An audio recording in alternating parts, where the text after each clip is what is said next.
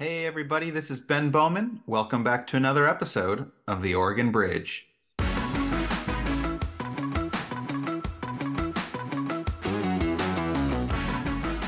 I came in with the unfortunate conceit that I could negotiate anything. I mean, I think I had been a pretty good negotiator in the course of my life as a trial lawyer. And I found out very quickly that the business of Washington is not solving problems. The business of Washington is churning the system. My goalposts for success, if you will, were that the NEA will still be around when I'm out the door.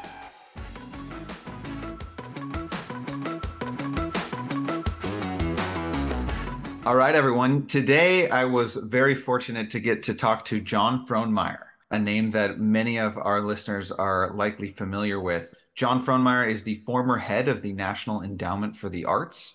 He was appointed by President George H.W. Bush during a very challenging, high temperature, and turbulent time for that federal agency. Robert Mapplethorpe and Andre Serrano were these very controversial figures, and there was actually some other controversial figures who were awarded funding by the NEA to produce art, and the art they produced drew the ire of the Christian Conservative Coalition, including members of Capitol Hill, senators and congressmen who objected strongly to that money being spent in that way. And it was this big firestorm. And Frohnmayer ends up holding onto this position for two and a half years and preserving the NEA. But as he says in this episode, he was ultimately canned from the job, though he technically resigned. He wrote a book about it called Leaving Town Alive that I was just able to read through, and it is incredibly funny and entertaining. I read a couple of the excerpts that made me laugh. So we talk a little bit about that, but John also came back to Oregon, and in 2008, he announced his candidacy for the United States Senate. This was the year that uh, Gordon Smith was an incumbent and then Speaker of the Oregon House, Jeff Merkley, had just won a close primary over Steve Novick to be the Democratic nominee. Frohnmayer ultimately drops out. He does not end up on the ballot. He describes why in this episode, the challenges he encountered and why he ultimately pulled his name off. And we talk about third parties. We talk about the Betsy Johnson candidacy and how it was similar to John's attempt at high office as a third party candidate and why structurally third parties are really challenged and how his thinking on third party candidates has evolved over time. We also talk about some of the bigger challenges of our time. John is a prolific author. He's written seven books with an eighth on the way, both fiction and nonfiction. We'll link to his website in the description here. But we talk about polarization in politics. We talk about ethics. We talk about leadership. John's a, a very wise guy who has lots of experience and lived experience that colors the conversation with stories and anecdotes that I found really interesting and engaging. So I hope you enjoyed this week's episode with John Frohnmayer. Now that the legislative session is over, it's time for Oregon's activists, candidates, and political committees to turn their attention to the 2024 elections. With government regulation of political activities becoming more complicated nearly every year, and with political actors increasingly initiating complaints and litigation to achieve political goals, having experienced legal counsel has become critical to success in the political arena. Harrang Long PC has represented clients involved in candidate and ballot measure elections for decades. To learn more about Harrang Long's political law practice, check out our website at harrang.com that's www.harrang.com. All right, John Frohnmayer, welcome to the podcast. Thank you. Good to be here. So, John, the Frohnmayer name is a big name in Oregon. We actually did an episode of this podcast with Bill Gary and Bob Staringer where we talked about Dave Frohnmayer and his career in Oregon politics. But you also have held very prominent positions at the state and national level. In researching you for this show, I discovered both of your parents actually were very prominent civic leaders in the Southern Oregon community. So I'm kind of curious what it was like growing up in a kind of civic forward family and did you always feel destined to be in this sort of public affairs space, or was that by accident? well, my brother Dave and I shared a bedroom. We were close as brothers, and we would spend time talking at night before we went to sleep. And he, from very early on wanted to be a United States Senator. That uh. was a goal that he had had. And he got a great introduction really to international things because he was an American Field Service student, the first one to come from Medford High School. And he went to Northern Germany and it really opened his eyes and I think led directly to his going to Harvard and then ultimately to Oxford and all of that. I, on the other hand, really have never been interested in politics per se, but I did get a, a good deal of political introduction from my parents. I remember sitting on Wayne Morse's lap when I was eight years old in my parents' living room. And that was when he, Wayne Morse was still a Republican. And then you remember that Wayne Morse became an independent for a very short mm-hmm. time and actually took a chair and sat in the in aisle the middle. between yep. the Republicans and the Democrats in the United States Senate. And he found out very quickly that if you don't caucus with somebody, you don't caucus with anybody and you don't have any power. So he then went over to the Democratic side. I remember my father was the chairperson, I think, for Mark Hatfield's Mark first Hatfield. uh, yeah. campaign in the Southern Oregon area. So, yeah, I mean, politics was around, but my mother, on the other hand, was heavily involved in the arts. Uh, mm-hmm. She started a group called the Mother Singers, sort of PTA group. She was a fine pianist and accompanied lots of singers. And so the family was really split between the sort of the political side, the artistic side. And I think I ended up more on the artistic side than the political. Yeah. Well, so a couple other questions. So there's a group of young men that I mentor who they're now in college age, and a couple of them can't quite figure out what they want to do professionally with life. And when I was reading some of your background, I'm like, I think they would empathize with this. So you thought about being a priest, you went the pre-med route down at Stanford, you thought about being a professional singer, you joined the Navy in the middle of the Vietnam War. It seemed like there was a time in early in your life where you weren't quite sure where you fit or what was going to be your calling. Can you reflect a little bit on what that time was like and how you learned or grew from it? Well, it was confusing actually, because there seemed to be a lot of options. And I, you know, I admired people who were singular. My brother being one, you know, he knew what he wanted to do, but I didn't. And so, yes, I had this epiphany when I hit my head on the diving board trying to do a backflip that I might want to be a doctor. And then I took some science courses, and my my laboratory cat that, that I was dissecting was stolen out of my locker. And I, oh, this isn't for me. And so you know, and then I did go to seminary for a couple of years and realized that I didn't have the faith that I needed to do that kind of a job. And and really, I mean, I kind of backed into the law because, you know, it wasn't all that's left, but it was something I was pretty sure I could do. But and really, I think I really admired two of my siblings, my older sister Mira and my younger brother Phil, who became professional singers because I knew I could make a living being a lawyer and I could still sing. But going into the arts as a way of making your living is a very dicey proposition. And so they really had guts to do that.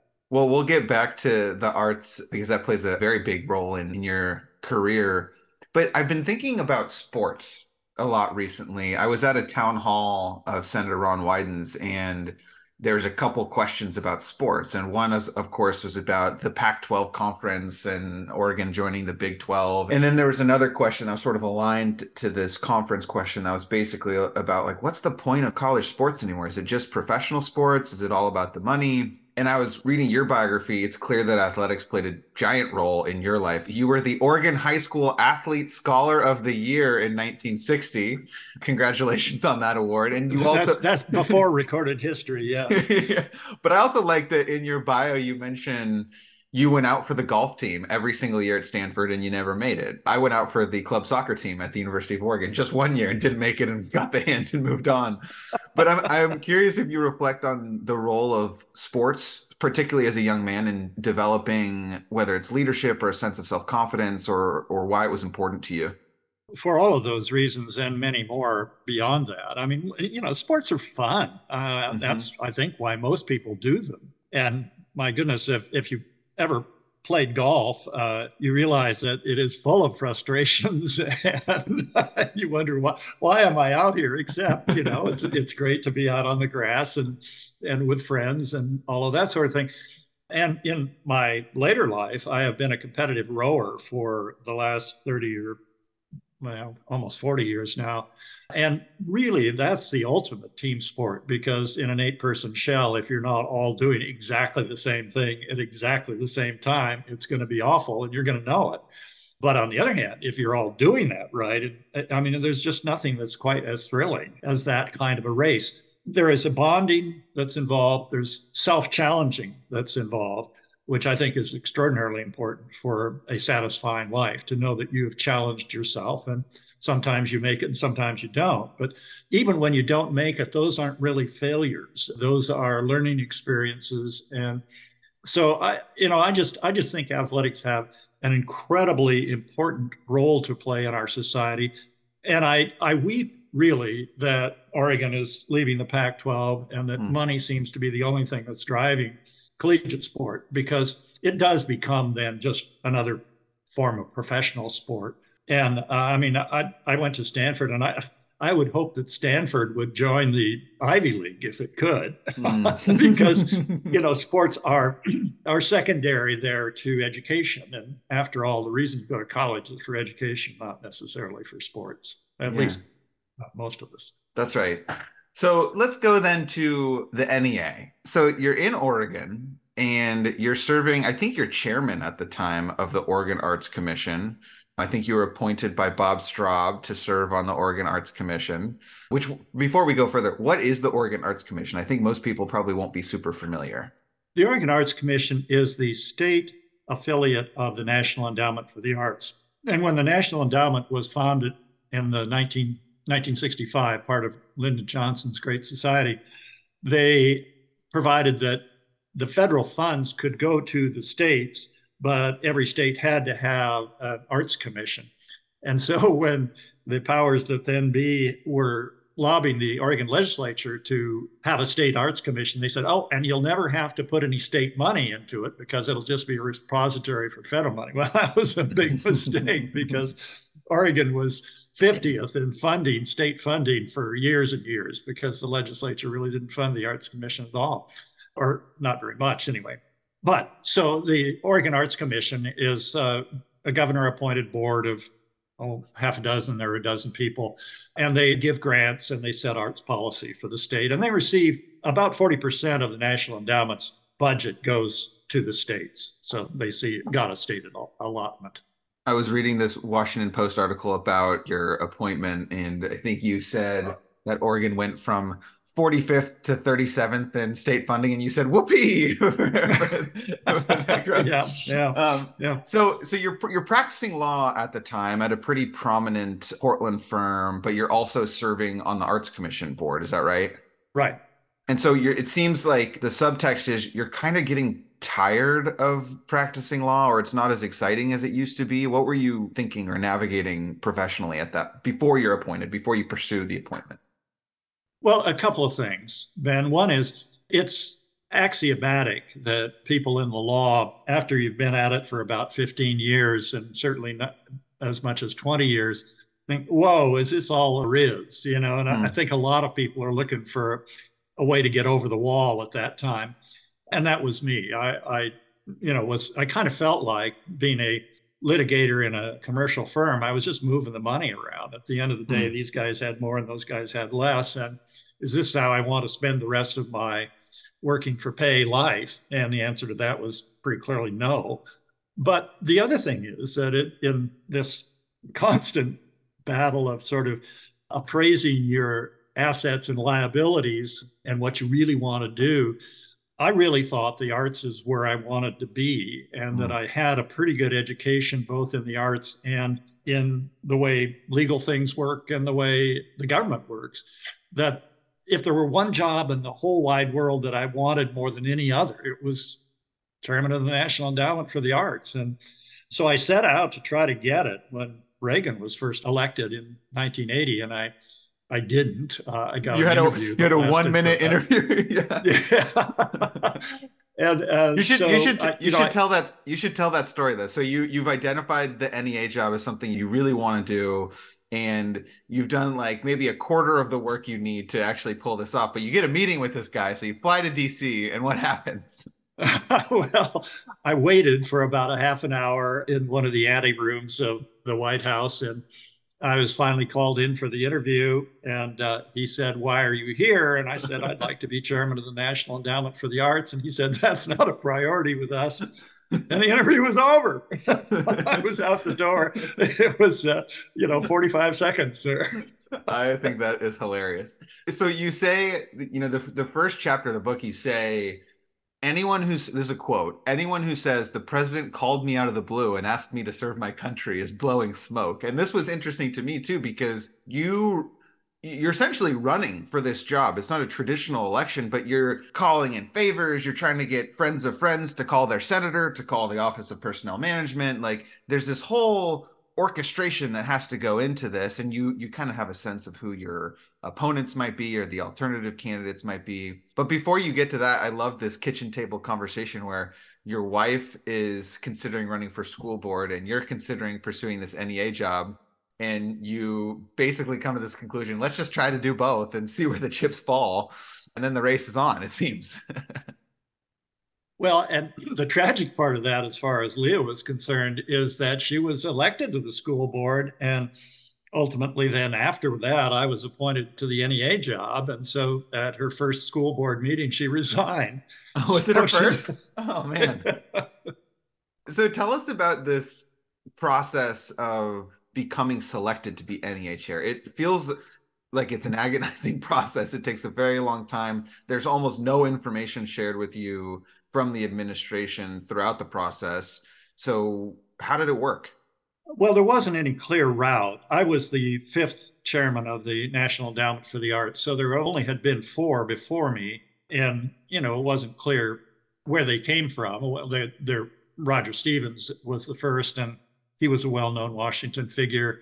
Nancy Hanks was probably the most prominent of prior NEA chairs, and she was a wonderful politician and interestingly enough, got the biggest increases in the NEA's budget during the Nixon administration.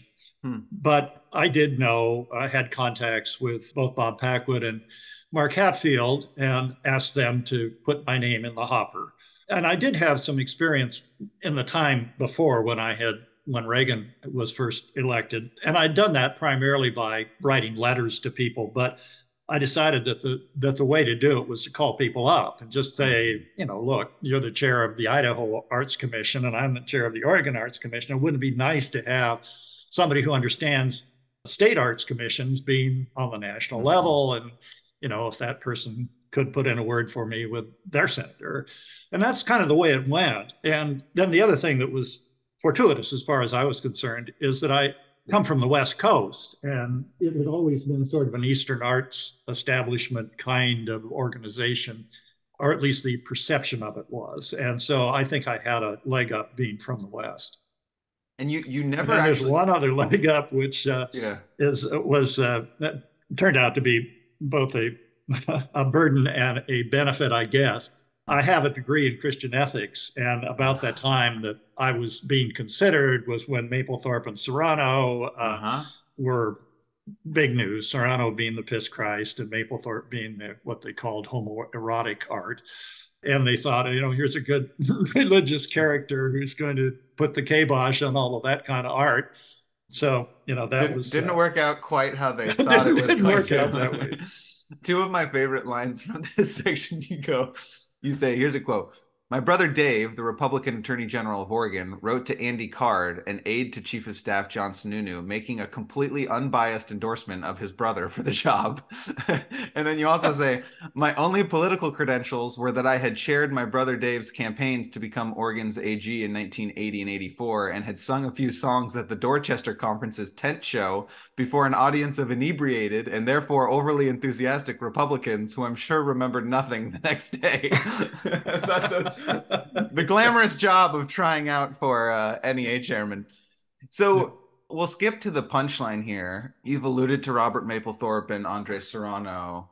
Basically, they are exploring the edges of what is appropriate to be federally subsidized art. And there's this massive backlash, actually, some parallels to more recent political moments where the far right wing, the Christian conservative coalition is just like up in arms. And they've got some very powerful allies on Capitol Hill in the House and the Senate who are trying to monkey with the NEA's selection process. They're cutting the budget symbolically. And you, once you take the helm there, are sort of in the middle of this, where you've got an administration who's trying to look out for their own political well being. You've got Congress, who is very divided on this question, actually. There are some allies in Congress. And then you're in the middle and you kind of you approach this job thinking you know we can have difficult conversations together we can compromise like we can come to a solution and it seems like you you abandon that belief relatively quickly tell us about that saga of dealing with this high tension spotlight constantly on this issue front page of the new york times. How did you do it?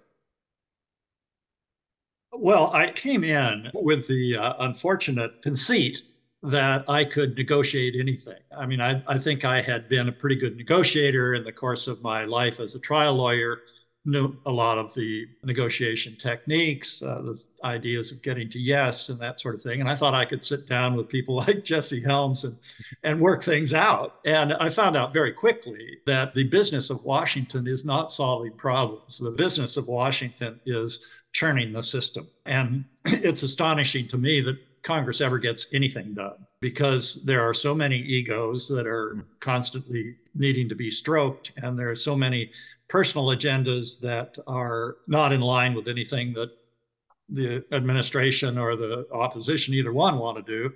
And uh, Alan Simpson, who was a senator from Wyoming, Wyoming one of the best yeah. legislators that I know, a very funny guy, wonderful guy, really said, you know, there are a few of us here that want to get things done, but for the most part, people just want to get credit or, you know, make the other side look bad. And so my job was to try to keep the keep the lights on, really. I mean, they were they were gunning for us from a lot of different angles. And my, you know, ultimately I my goalposts for success, if you will, were that the NEA will still be around when I'm out the door.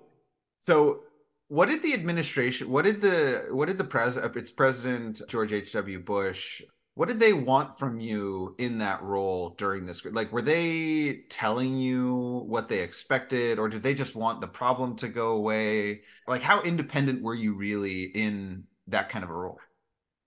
They wanted the problem to go away which obviously it was not going to. I mean you know it's uh, it's teaching cats to march. It's you know, artists are, are some of the most innovative and interesting and involved people on the planet. And you know, it, it's not a the NEA doesn't tell artists what to do. What the NEA does is to try to provide funds and a platform for people to do things that they're going to do. So the agenda is always that of the artist and very seldom that of the agency.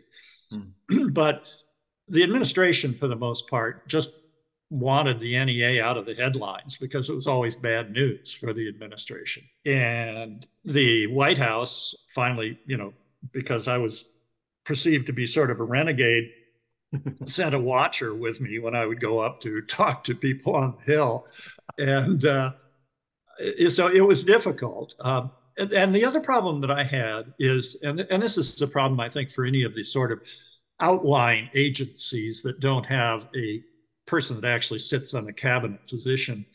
I needed to have a voice inside the White House that would be at the meetings, the, the internal White House meetings, and could carry our water for that sort of meeting. And so I would uh, cultivate somebody like David Bates, for example, and then he'd go off and get a job in business somewhere for $400,000 a year and I'd have to start all over and try to cultivate somebody else who could carry our water. And the end result of that, of that was that the White House would come back to me with some sort of order do this where I had no input whatsoever. And, and mm. never had, had said, you know, there's a lot of really good reasons why that's a really bad idea and so it was it was difficult and and then there, the one other thing that, that really got me in trouble is that George H.W. Bush, who I thought was a great guy, said, whenever you need to talk to me, you know, call Patty Presock. She's my sort of minder here, and I'll invite you for breakfast as soon as my schedule allows it, and we'll talk about it. Hmm. Well, and then John Sununu, who was chief of staff, said, everything that goes to the president goes through me. Uh, you know, so I, had, I would have had this breakfast with the president, and he said, do X, Y, and Z, or those are okay. And Sununu would then say X, Y, and Z aren't okay, and I would be screwed. Oh, that's fascinating. So be- before we get to the end of this chapter, you were there for two and a half years, and I imagine there was a lot of other things going on on top of the political controversy. Are there some accomplishments or events that stand out in your mind as things that you're particularly proud to have been a part of, or where you felt good about what the agency was doing? Well, we started an international program which hadn't really existed before in any substantial way, which I thought was really exemplary. we did a lot of work on enabling the states really to do what the states wanted to do, which I think is a good federalistic kind of, mm-hmm. of program. And I mean, this may, might not seem like much of accomplishments, but we stayed alive and we built coalitions. And a lot of those coalitions were not typical of what you would expect for the arts. For example, the AFL CIO. Why them? Well, they have the stagehands union, and the stagehands were a big deal for opera and symphonies and everything that has a theatrical based existence. So we did some good things. Um, but, you know, for the most part, we were trying to catch the grenades and throw them back over the wall before they exploded. Your book is called "Leaving Town Alive," so by that by that measure, you succeeded. You you left Washington in one piece. yeah. So, at what point do you does it become clear to you that you've lost the administration's confidence? Um, well, this is not exactly the question that you're answering, but I knew I was going to get fired about nine months into the job. Oh my uh, because I knew that I simply couldn't just take the, um, you know, do what the administration told me to do. I had sworn an oath, oath to the Constitution, and the First Amendment is a very big part of the Constitution. And the artists and the speakers when they're being funded by the government. And so, you know, you really have to respect the speaker. And Sununu's telling me to put the kibosh on these artists, you know, just make them behave. Well, I couldn't do that. I mean, not only could I not physically do it, they would never listen, but it would be a First Amendment violation for me to do so. So I knew that sooner or later I was going to have to, you know, you know, I, I was I was going to clash with them in a way that would would get me fired. My my dad, gave me some very good advice in, huh. in that regard. I said, geez, Dad, I don't know if I can keep doing this job. And he said, make him fire you. Yeah. Why did he say that? Well, I think that he he recognized that that I, I should go out on a matter of principle as opposed to go out just because they pissed me off. That's I love that. So, but so nine months into the job, you hang on quite a long time after after that. And I think so. There's this moment in October where you thought, you did you have a conversation with the president about leaving? I did. you know, I said that I'd like to go back to private life, but that there were a bunch of things that I wanted to do before I left. And, you know, he he just said, you know, fine, basically. And, you know, he, I think he, he, George H.W. Bush, was a lot less concerned about the kinds of things that, you know, the publicity that was going on than his minders were and that's that's not unusual, I think, in staffers to a president. You know, the staffers are much more concerned about this and that, and the, and the person in the job says, "Hey, you know, let it happen."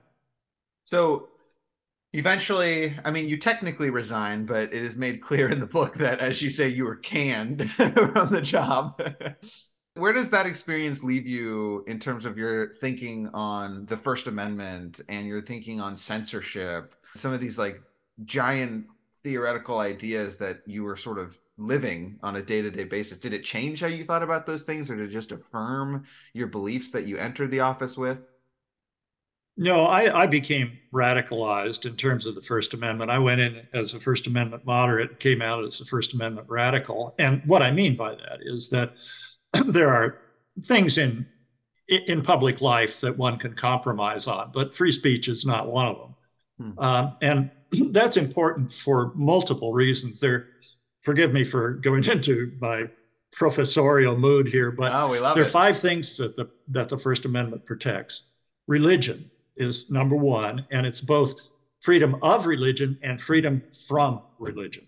So it can't be established by the federal government and by the way, those Christians who are talking about a Christian nation are totally full of it as far as as, as their fealty to the Constitution, because you can't advocate for a Christian nation and be an advocate for the Constitution, particularly the First Amendment. You just can't do it. Mm-hmm. It's not just the First Amendment, but Article 6 of the Constitution says there shall be no religious test for any office of public confidence. So, you know, uh, the Constitution is very clear on that point. Mm-hmm.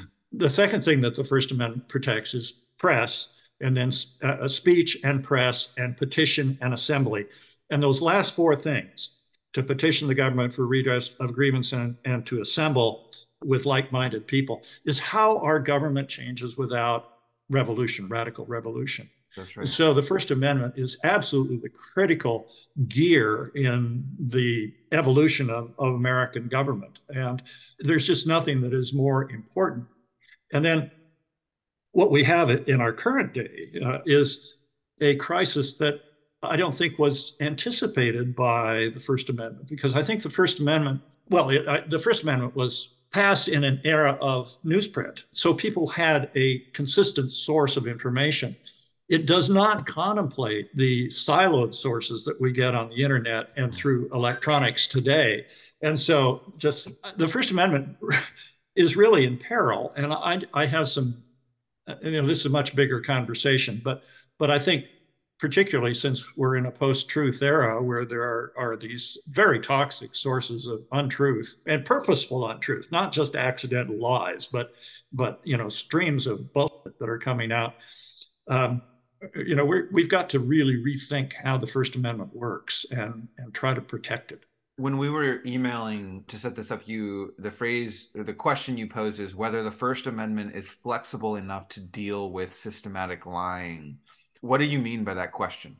Well, I mean, I'm not pulling any punches here. You got Fox yeah. News for one thing, which I mean, and they make no bones about it. Their game plan is to find out what the news is and then tell you the opposite. And that's insidious, particularly for the people who are glued to it and are getting what I believe to be, you know, totally false information or at least skewed information. Now, others will claim that MSNBC or Rachel Maddow or any number of other sources are the same on the other side of the platform, but I don't believe that's quite true because I don't think anybody, or at least the ones that are well known on the left side of the political spectrum, are there to consciously and uh, systematically lie to you you know, they'll spin it the way they want to spin it, but that's a little bit different than telling you something that's flat out untrue or just not covering that, which is, you know, out there and, and part of the deal. But I think the other thing that's out there is that that any democracy is is absolutely dependent upon 99% of the people voluntarily obeying the law. Mm-hmm. And I think that there's a lot of scofflawing going on out there now where people are are simply saying, yeah, that's the law, but screw that. We're going to do what we want to do. And the Alabama legislature and its redistricting is a pretty good example of that, where the Supreme Court has said, no, you didn't create two majority black districts, or nearly so. And the Alabama legislature says, well, up yours, Supreme Court, come and enforce it.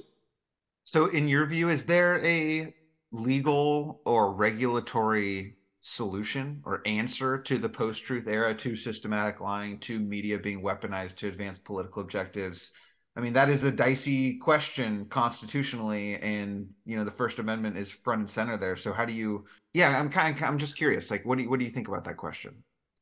I keep thinking that ultimately, what's going to save us, if we are savable, is people of goodwill. And I've been looking for people of goodwill in the Republican Party for a long time. and I have to say, I haven't been finding many of them. I mean, you know, I, I just thought, well, let me back up a couple of steps. I thought when Trump lost, it would be like after Nazi Germany was defeated, that you wouldn't be able to find a Nazi anymore. And after Trump lost, you wouldn't be able to find any MAGAs anymore. And I couldn't have been more wrong. Hmm. As it turned out, the, you know, the people that were MAGAs kind of doubled down on, uh, and then and then you had January sixth, which absolutely broke my heart. Um, Me too. I mean, I just never thought that we would see people attacking the Capitol and trying to overturn the results of an election. And so now we're in the process of trying legally to sort all this out.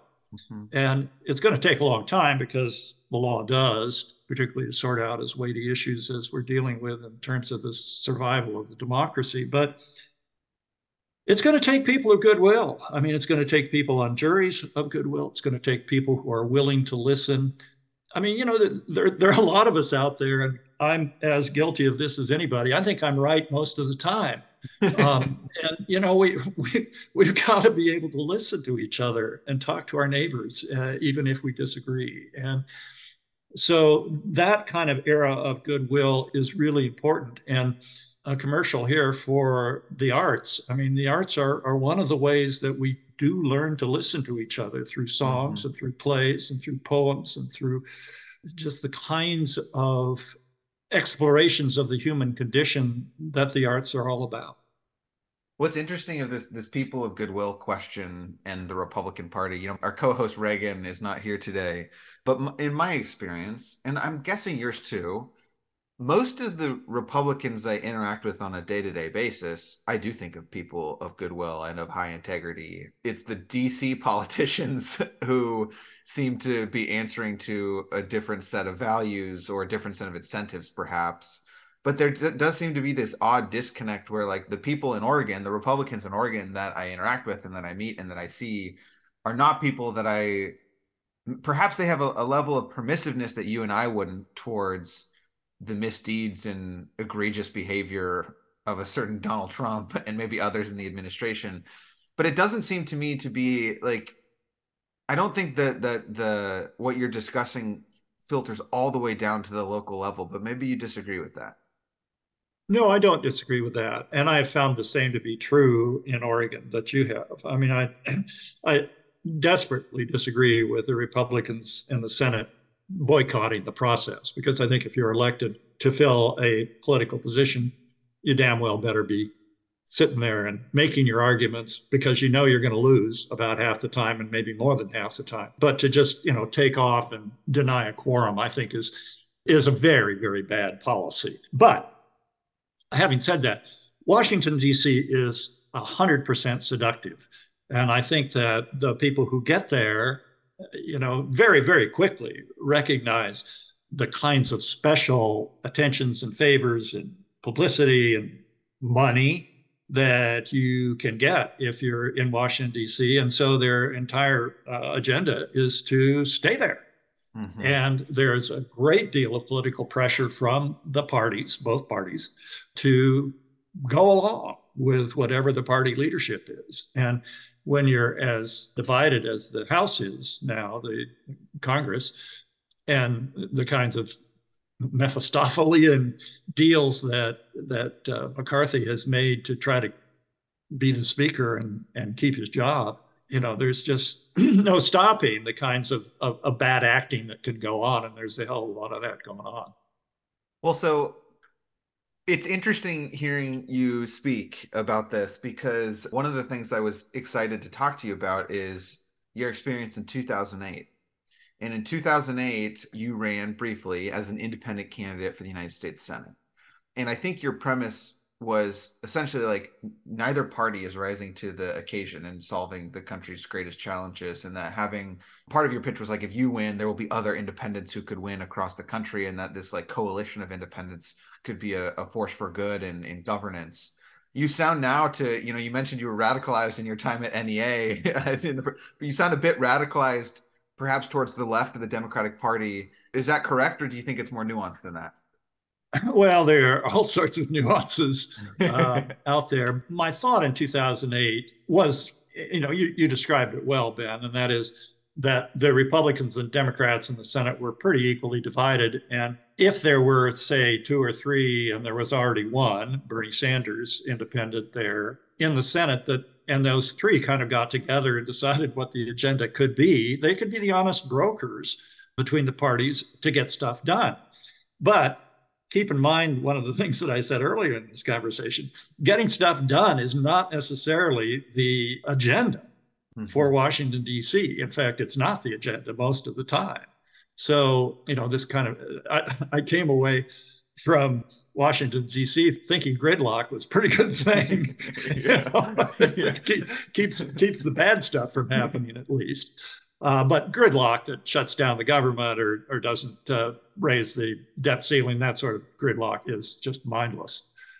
so, so you announce you're running, and you're a you're a pretty big name in Oregon. Like you know the Frohnmayer name itself, but you'd also been in the headlines all over the place for NEA, and I think your reputation at NEA was kind of this like independent person who you know the, the people on either fringe might not love you you're kind of you're your own person so you seem like the right kind of candidate to be a viable third party candidate what structural problems do you encounter that make you decide this just isn't this isn't going to happen can't raise the money huh. that's i mean you know if you if you were independently wealthy and, and so i think some people have tried this if you're independently wealthy you probably don't have a constituency so you're not you know all that viable either. But the argument that you get from virtually everybody is, I don't want you to be a spoiler. And in the case that where I was running, Gordon Smith was the incumbent, mm-hmm. and Jeff Merkley and a couple of other Democrats were, you know, not well known. And my polling showed that I would pull more heavily from the Democratic Party than I would from the Republican Party. Hmm. So I really would have been a spoiler in the Democrats' sense. You know, I suspect had I stayed in the race that Gordon Smith would have been reelected. It was a close race as it was between Merkley and Smith. So that that's one thing. But the other thing I think is that running as an independent, you know, Wayne Morse found this out early, and and I think virtually everybody else has, except for Bernie Sanders, who's done it pretty successfully. And that is, you know, you you really don't function very well in Washington unless you're a major player in one of the parties. So that that's a DC consideration, but you know, just last year in Oregon, I'm sure you were watching the Betsy Johnson experiment with interest because she sort of did the inverse of what you attempted at the governor. You know, she was a you were a Republican, she was a Democrat, she ran towards the center and she actually was able to raise quite a bit of money interestingly i don't think as much as the other two but came in a distant distant third. What did you think watching that race? I was really surprised by that race man i thought that betsy would be at least a spoiler and maybe uh, you know would end up winning the whole thing. Huh. there were some things that well betsy is betsy. I mean betsy's going to say pretty much what betsy's thinking and that isn't always the most politic thing to do. There was a gun issue that uh, i think uh-huh. uh, hurt her badly from at least lots of people. But i i can't really i don't have i, I was astonished. I mean i think she ended up with 7% or something like that and I, I whoa. I mean what happened there? But i think the other thing is and I'm certainly not an expert on campaign strategies, but she peaked way too early mm. and then was sort of old news for most of the election as it moved toward election day. It does seem like there's something perhaps like to your point, I think a lot of people were so I, I don't think a lot of people thought by the end that she was going to win, but I, I do think a lot of people thought she would be a little bit more viable. And I wonder, like, part of my interpretation of that is, you know, this is more evidence of polarized partisan behavior from the electorate, and perhaps even greater evidence of the separation of the two parties and the sorting of society into two buckets. You're either on the red team or the blue team. And it probably is worse now. I'm almost certainly worse now than it was in 2008. I mean, 2008 is the Barack Obama election over John McCain, where John McCain famously refuses to engage in conspiracy theories about Barack Obama. Barack Obama's running on this optimistic hope and change platform. You know, you fast forward to 2016 and it's a much darker kind of election on both sides where uh, you know Joe Biden famously now says this is a battle for the soul of our democracy which I think to many of us in the politics space feels true it does feel very weighty right now I'm wondering how you think about polarization and the if you have solutions or ideas of how this country navigates to a post polarized world. We've got to stop thinking about political parties the way we think about football teams. I mean it isn't about just winning and losing. You know if if this the sole platform and the Republicans last time around didn't really have a platform, but but if it is voter suppression, I mean, God, how can how can you how can you say you're pro democracy if what you want to do is is keep people from voting? So that's a, a big issue. We we, we don't. my parents were always ticket splitters. Uh, they would vote for the candidate. Didn't matter what the whether it was a Democrat or a Republican. They would vote for the person they thought was best, and that's certainly been my MO during the time that I've been old enough and privileged enough to vote.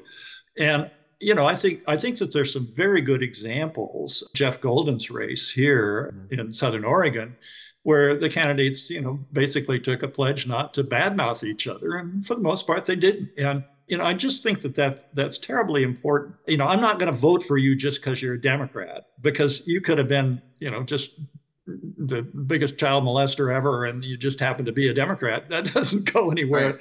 as far as I'm concerned. And you look at Trump. I mean, Trump, people didn't know whether he was a Democrat or Republican. He was just a jerk. And so he says, I'm a Republican. And then, uh, you know, oh, yes, okay. And then he starts taking all sorts of positions that were absolutely contrary to what Republicans had stood for before, like trade, you know, the tariffing and that, that sort of thing. And everybody says, yay, he's our guy. Well, I mean, that's mindless that is absolutely just just mindless because you know all you're all you're looking at is the R or the D as opposed to what the substance is.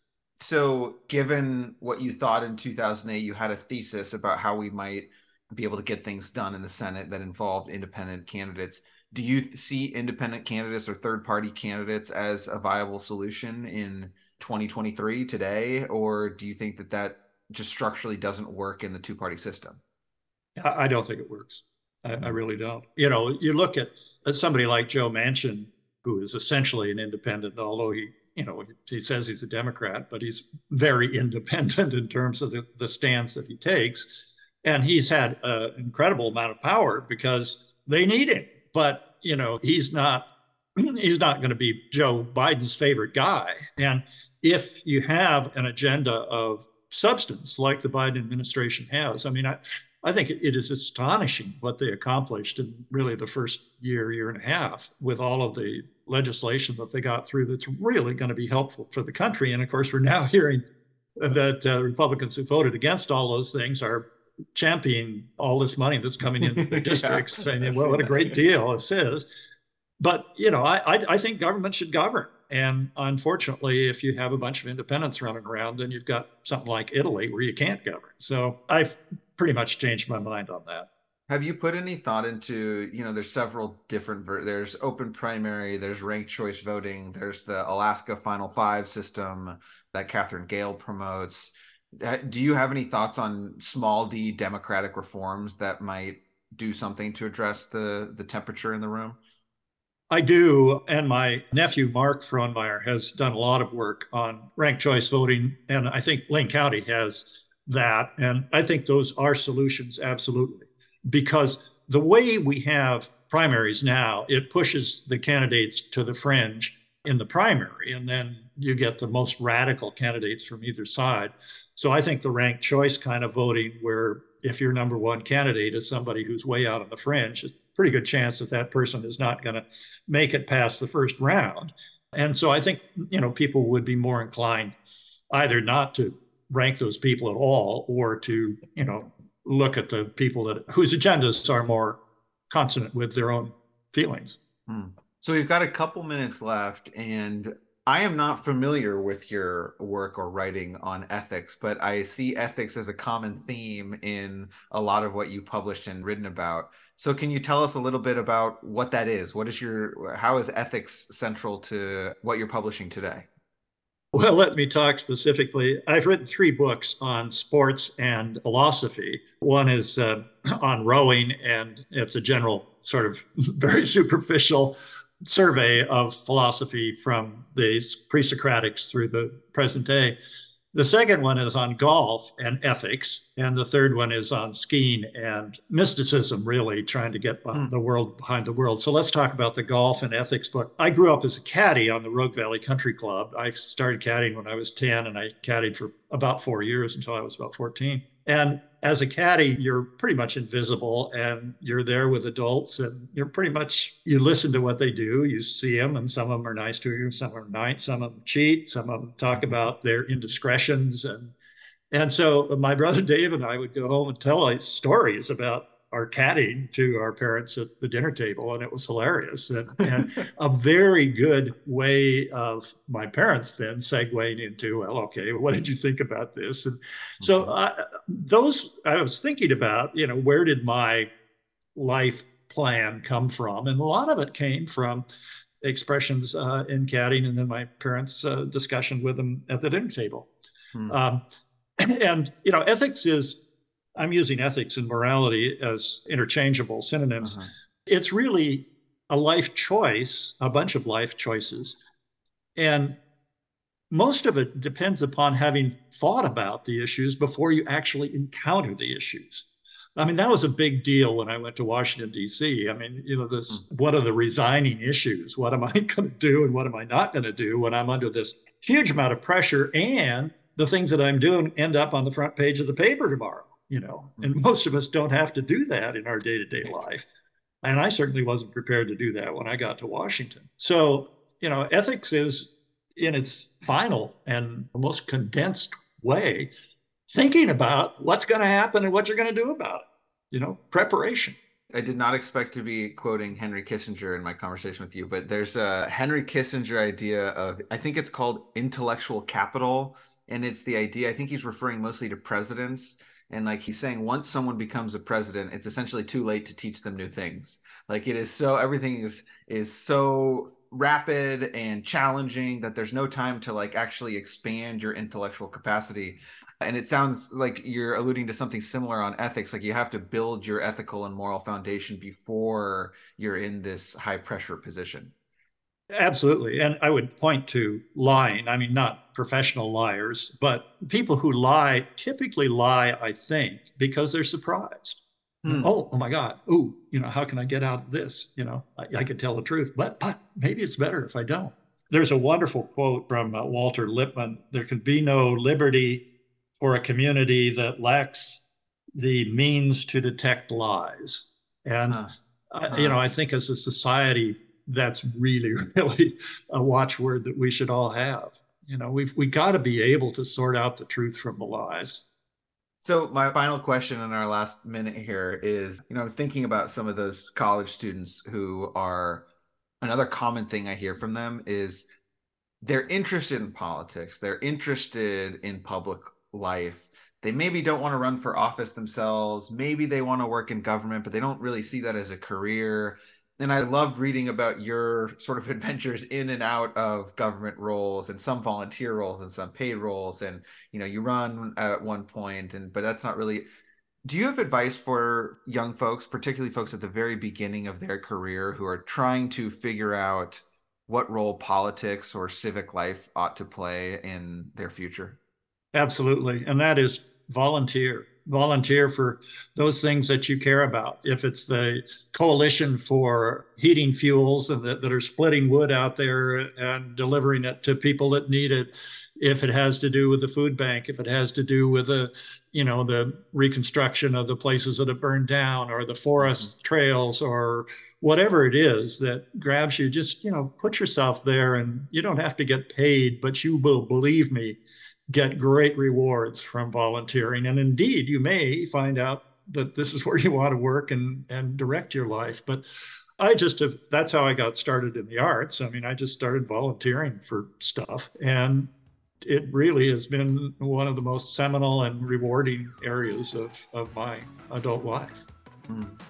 John, it's been a, a pleasure talking with you. Uh, I know we've reached time, but I just wanted to say thanks for taking an hour out of your day to, to chat with uh, with me and to my listeners. And uh, it's been a pleasure speaking with you. Thanks, man. I appreciate it.